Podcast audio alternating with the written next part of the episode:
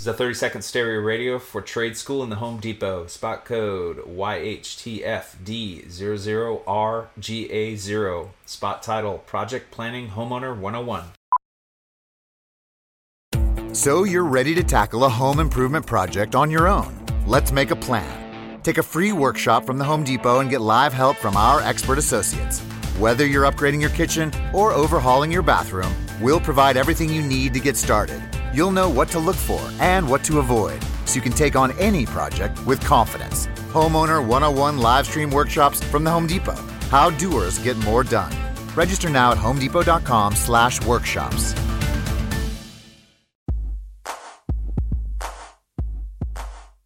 Now back to riffing with Raf and AD on 93.7 The Ticket and theticketfm.com. All right, we're back again. Riffing with Raf and AD. Wednesday night, quickest two hours of the week. We're here with former Nebraska receiver Trumane Bell. Trumane, so you get up to Nebraska. Who were, I'm sure, John, Johnny was, that was Johnny's last year, the first year you got here, correct? Yeah. Who were some of the other, uh, some of the other guys that kind of took you under their wing when, once you got up here and kind of showed you the ways of uh, Division One Nebraska football? Uh, well, I would say Nate Turner. Um. He's a guy because he's a Chicago guy. Um, I would say like Nicky Joseph, um, Mike Grant, uh, Corey Dixon. You know, even Corey Corey was in it just a year before I was, but you know, being around those type of guys, uh, and you think about like the Tyrone Hugheses and you know those guys in that position group, they kind of help you, you know, assimilate to the program. I can remember coming up there that summer. So right after I graduated, I just came right up to Lincoln. So I wanted to kind of get myself prepared and, and be ready to play that year. So got up here and they had opportunity to meet with the guys and get to know them a little bit better and then just kind of get that familiarity with the quarterback. So those were kind of the guys that kind of set the stage for me to be able to like, okay, I can do this thing here at the Division One level. Tree, you think about when you got up here. You know, you mentioned the, the, names like, and a lot of those guys were here this weekend. Of course, we missed Nate the Skate, and he's from the Chi Town. He's from the Chi as well. You yeah, know, exactly. Nate Turner being from Chicago. Um, obviously, Tyrone Hughes. Um, you mentioned also, um, um, obviously, y- y- your fraternity brothers, Will Corey Dixon, who was our guest a few weeks ago as well. I remember we came in, and this is going to kind of lead us through the rest of this conversation, the, the time that we have. Tree, when we came in, just like there were guys who taught you Trumane, um, I'm not Trumane, but obviously uh, Nate Turner, the Tyrone Hughes, those, you know, Johnny Mitchell, showing you the way. Now, over, now you were already mentally prepared because of the business mentality you had down at Highlands. But then you came up here. You came up here this summer. You got acclimated to the guys you're around, the drills, etc., playing big time ball, which you knew you could play. Why was it important for you to continue to teach the younger guys like myself, the Abdul Muhammads, the Riley Washingtons, the Brendan Holbeins, the Reggie Bauls? Why was it important for you to teach Brett Popplewell? I can go on and on and on. Why was it important for you guys to teach us younger guys how you go about practice? Because some people practice and then some people practice. Now, I ain't talking about Al Iverson. We're talking about practice. We're talking about practice. We we're talking about practice, tree. right, right, right. But well, we, how did you? Why was that you know, important to you guys? Well, it was important because we wanted to kind of keep the legacy going. You know, we had a uh, reputation uh, in that group, and we didn't want to ever to slack. Now, granted, we didn't get a lot of balls thrown to us, but we knew when we got the ball, we were going to take care of it. Uh, but you know, we knew that if we're doing our job on the perimeter, you know, all those long runs that the Calvin Jones and the Derek Browns and the Lawrence Phillips uh, and the guys, the, uh, uh, the Lance Lewises and guys like were getting these long runs, they didn't get them on their own. You know, you you'll watch the film on film day. You see those guys down there, um, cut blocking the guys downfield, sticking on a uh, a stalk for you know it's like for eternity. Mm-hmm. So you know you want to kind of keep that tradition going, and I I believe we did a good job. And I will also say that you know you you have to pass on that knowledge. You know, it was given to me. Why am I going to keep it to myself? You mm-hmm. know, if I'm giving it to you, I know you're going to compete. You Right. competing is going to make me compete even more because I know that it's going to be that guy that's breathing down my neck trying to get my position, and it's going to make mm-hmm. me work harder. So I think that's probably what the the main reason why a lot of us did that is you know to can kind of keep the tradition going, and also to kind of make us better as well. You know, Trumane, you brought up some great points in that uh, Nebraska. Um, historically, during those times, we were known as the uh, the best blocking receivers in the country, and we took pride in that. And that that's great because, like, like you mentioned, you don't have those. Although we had great backs, great offensive line, great quarterbacks on the perimeter, as Coach Brown would uh, uh, re- relentlessly tell us, be relentless, and he would say, punish the perimeter, punish the perimeter. Now, with all that being said, you were the sixth leading receiver in the nation at a JUCO. Now you're losing catching, you know, six, seven balls, four or five balls a game. How did you have to switch your mentality to just maybe catching three to six balls every four games combined? How did that shift happen? Was it easy? Was it gradual? Was like, "Hey, baby, I'm just here to try to win." How did you make that mind shift from becoming a prolific re- uh, catching receiver to becoming just as well as a prolific blocker?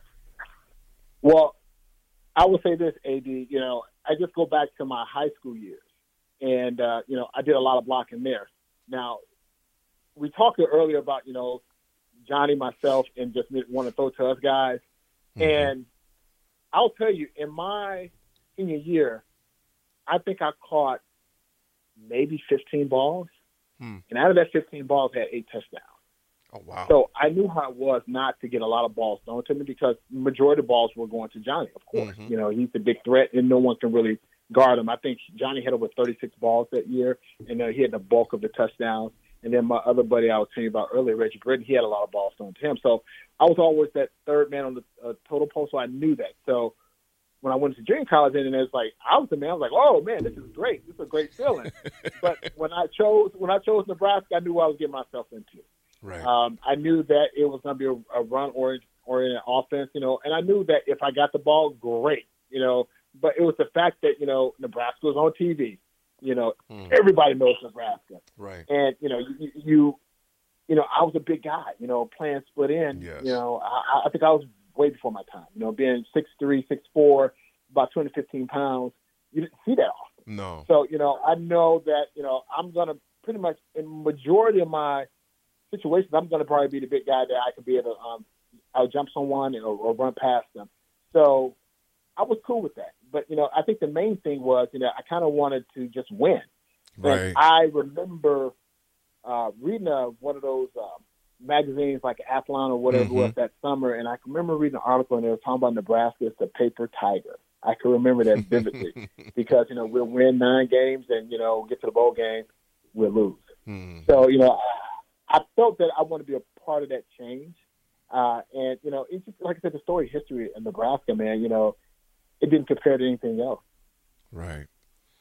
So '92, we end up playing uh, Florida State in the Orange Bowl. Was there anything like in that '92 season or that '92 Orange Bowl that told you guys going into that '93 season that you know we'd you know be in store for like a special year? Did did you see anything? I, I think we got beat 27 to 14 in that Orange Bowl. Was there anything that stuck out to you like okay we can come back and play these guys again and Ah, you know what? I think what changed everything is when we changed that defense.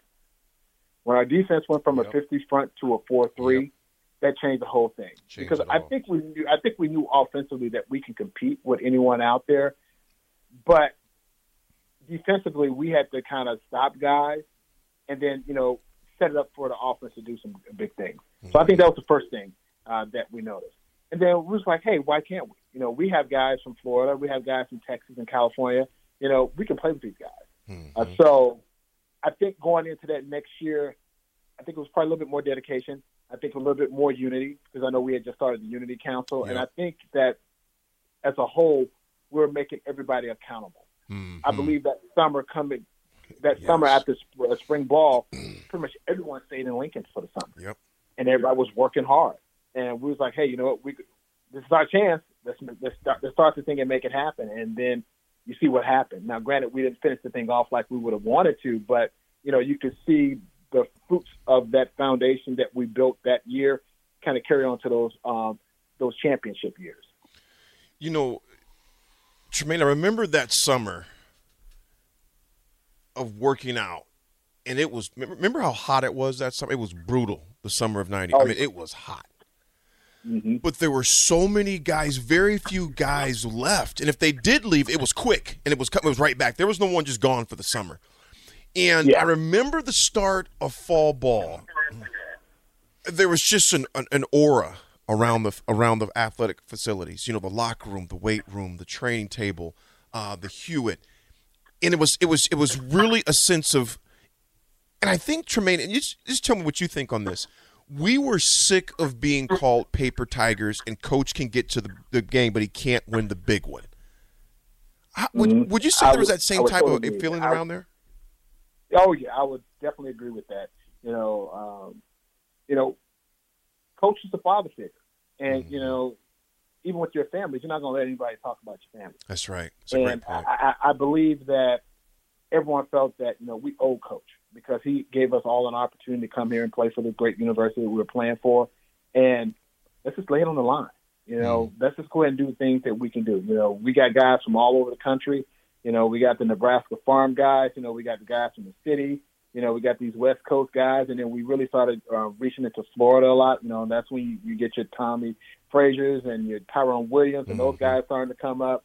So, you know, we was like, hey, man, we can do this thing here. So, like I said before, with the change in defense, and I think we kind of opened up the offense a little bit more. Mhm. Uh, not to what they're doing nowadays, but I think it still gave enough of a threat for people to say, hey, they can do this. You know, Mhm. I could just picture, um, you know, it was just like even when we were back there a couple of weeks ago when we was at the reunion deal at the Rococo and just they were showing the highlights. And I'm watching as Corey just running past people. I was like, oh my God, you know, I remember that play. And it's like, he would do that all the time because everybody rolled, rolled up for the run. And before you know it, he'd do a slant and go, he's up the middle of the field. Mhm. And, you know, Abdul, you know, making these uh, diving catches and, you know, getting open and just these murderous blocks. And it's just like, man, you know, I wish we had the offense that those guys have now. Then I think we would be just, just deadly. You know, and a lot of folks say, well, Tommy wasn't that great of a passer. Well, I think he was, but he wasn't asked to do that. right. You you know what Right. So he was asked to run the option and run the team. Mhm. You know, so that's what he did. You know, and you know, I know just here this week, you know, everybody was uh, talking about how you know the passing of Brook, and and Brook came in with me, and I knew there was something special about Brook, and I was just wondering if he was going to ever get the opportunity, you know, based on how our offense was. Right. So you know, when he he was playing, you know, and just see what he was able to do, could you just imagine if that Oh, offense was open up like it is now? And you have Brook back there and Tommy doing their thing, man. It would just be phenomenal. Folks, we are with Trumane Bell, former Nebraska receiver. We have one more segment. Trumane, are you good for one more segment, brother? Yes, I am, my man. You bet. We're going to pay some bills. You're with Riffing with, Ra- riffing with Raph and AD. Boy, that chicken from Mary Ellen's. That boy good. Oh. with, with Raph and AD, we're going to pay some bills. We'll be back with Trumane Bill. This is a 30 second stereo radio for trade school in the Home Depot. Spot code YHTFD00RGA0. Spot title Project Planning Homeowner 101. So you're ready to tackle a home improvement project on your own. Let's make a plan. Take a free workshop from the Home Depot and get live help from our expert associates. Whether you're upgrading your kitchen or overhauling your bathroom, we'll provide everything you need to get started. You'll know what to look for and what to avoid so you can take on any project with confidence. Homeowner 101 live stream workshops from the Home Depot. How doers get more done. Register now at homedepot.com/workshops.